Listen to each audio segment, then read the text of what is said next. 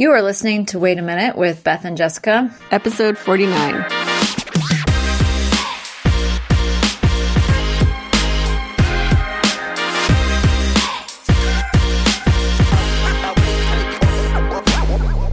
I'm Jessica Pearson, certified life coach. And I'm Beth Barnett Babel, integrative nutrition therapist. So today's the day we're finally wrapping up creating our course. I have no words. I do have words. I'm excited on so many different levels. I'm excited that this is going to be out in the world. I'm excited to be done filming and creating new skills that I didn't know I would gather, like video editing, things yeah. of that nature. I got all fancy with adding in photos to my video yesterday. I felt legit. Yeah. Yeah. I was like, am I a movie producer? I mean, I don't know that I'd go that far, but yeah. So we're we're finally putting the finishing touches on our online. This is an interactive course called Foundations, and we are launching it this week. So if you're listening to this, it's already available to you right now. So if you want to join us inside Foundations, we'd love to have you. This is a course where we're giving you all of the foundational education which I laughed because today Beth sent me a text. She's like, I have to re- remind myself this is a foundational course and not a master course. yes, because I wanted to put in all the information and I was like, we got to start. I was like, where, where, where? and so, yeah. yeah.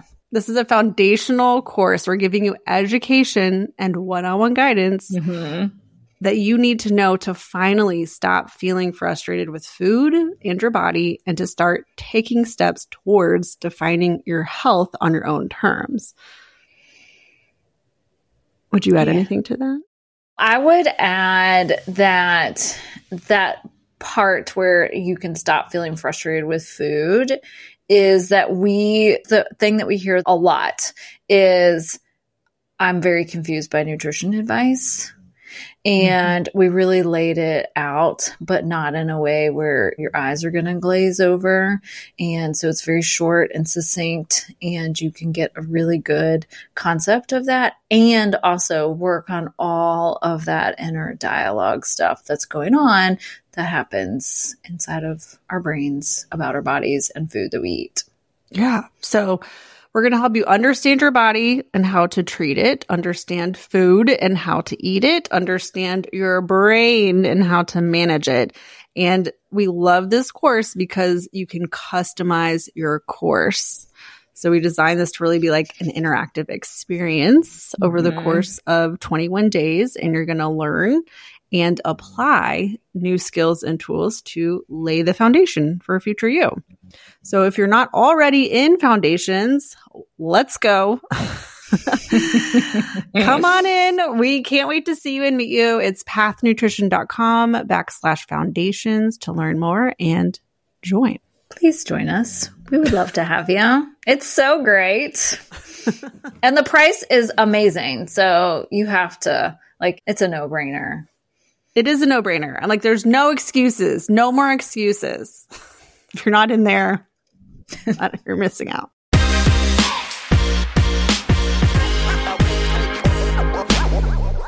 We keep our eyes peeled for things in the media or in real life that come from diet culture or that perpetuate diet culture in some way. These are often the subtle ways it creeps in, which is why we are shining a light on it and sharing it with you. Okay. Jessica, you are full of things today. You're fired up. You found ads.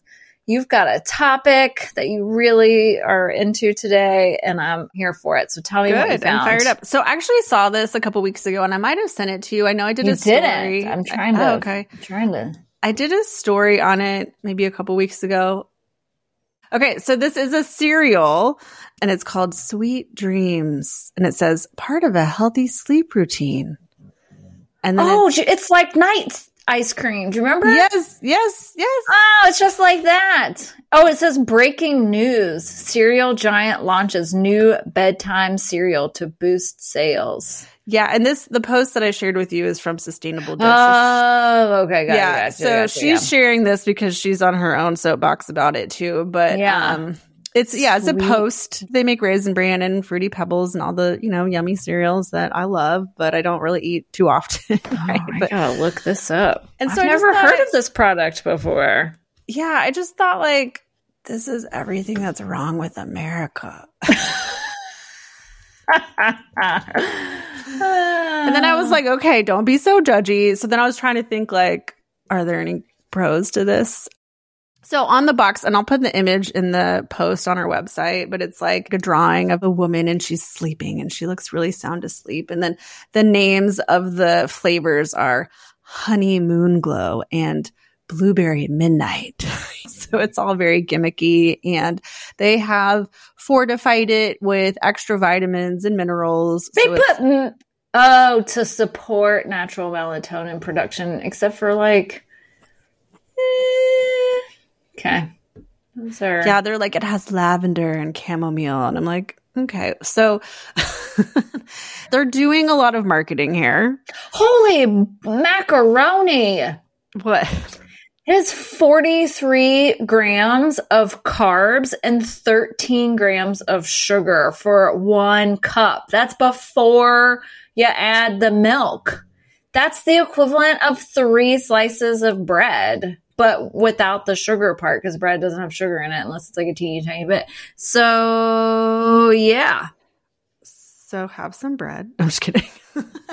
have some night bread instead. Holy cow. Um, so yeah, it's just kind of one of these things where it's all about marketing. Here, here's also where I was thinking is like, is this really addressing the problem? Like if, if your problem No. is you, you can't sleep, adding 12 grams of sugar to well you need to be mostly digested before you go to sleep because then because your digestion slows down while you sleep. So having a bunch of food in your belly would not be i mean we tell type 2 diabetes patients to have like something with protein before they go to bed so they don't have lows while they're sleeping but you know we don't tell them to have 43 grams of carbs and like the third ingredient is cane sugar and then there is additional more things that list sugar three more times Yeah. Well, then I was thinking because you know I do have clients that like you know they're maybe already in a habit of having a snack before bed that they're working on, and so I was like, well, I guess like if you were eating, I don't know, night spaghetti. Or I don't know, maybe a night burger. Like, I don't know, maybe this, I, I don't even know. I'm not really sure that this is a great alternative to any snack.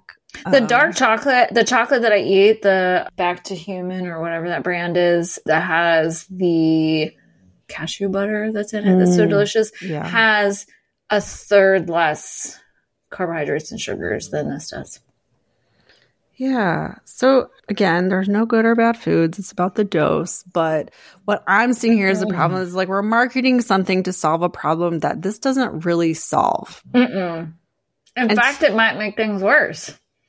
Yeah. So that's kind of where it's just like, uh, is this a s- supplement or a food? What are we doing here? So anyway, I just wanted to share because I was like, if you really are having issues with sleep, there's so many other reasons why that might be happening for you. And this is not the mm. answer. We do have an answer for you inside of our course called Foundations. Way to plug that right back in. This is just as disturbing as night ice cream, which does that still exist? I don't know. That's a good point. So, you know, I think sometimes these companies are like, gosh, we've been around for a hundred years. Like, we can't make a new cereal flavor. What are we going to do? And then they get some executive that's like, how can we get into the wellness space? Like, let's get into this trend of trying to solve health problems with our food. And I don't know. I would also think that Post, they've probably taken a hit since the whole keto craze and low carb craze. Like, I'm sure that cereal sales overall have gone down over the last five to 10 years. So they're just trying to fight for their lives. But it's, again, it's like about business and making money. They're not really solving a problem. No, they're not. And night ice cream does still exist. Night food, nighttime snacking, Night, night ice cream. sleep friendly. What does it say? I will sleep tell you though, friendly cookies. I did eat a dessert when I was in Miami I had some chocolate cake. And my friend who was there with me, Sheila Nova, she was like, I, she's like, if I eat that, I'll stay up all night. And I was like, well, I'm just going to have a little. and I stayed up all night. I had the worst sleep of my life. But sometimes, you know, when you're staying in a hotel room and it's like not home, you Yeah. don't sleep as well. But I was like, it's that cake. So yeah, I don't know that night sugar is really a great move if you're trying to get good sleep.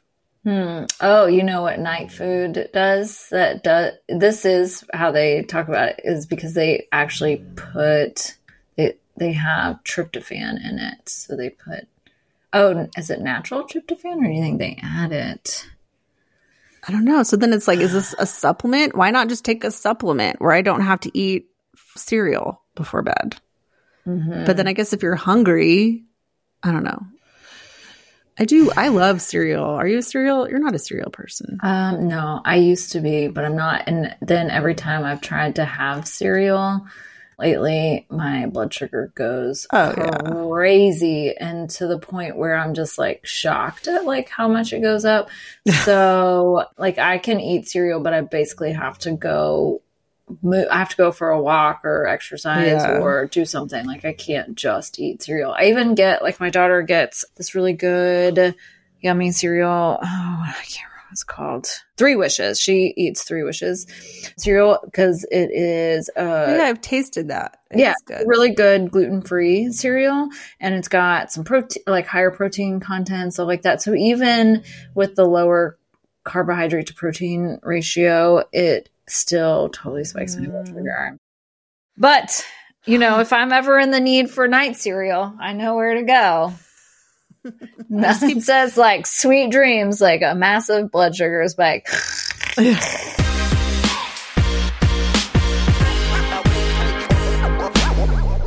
So yeah, we have this other hot topic that I can't stop thinking about. Back in March, Weight Watchers announced they were getting into the weight loss drug business, which sounds like everybody is doing. Yeah. They said it is our responsibility as the trusted leader in weight management to support these interested in exploring if medications are right for them, said the CEO.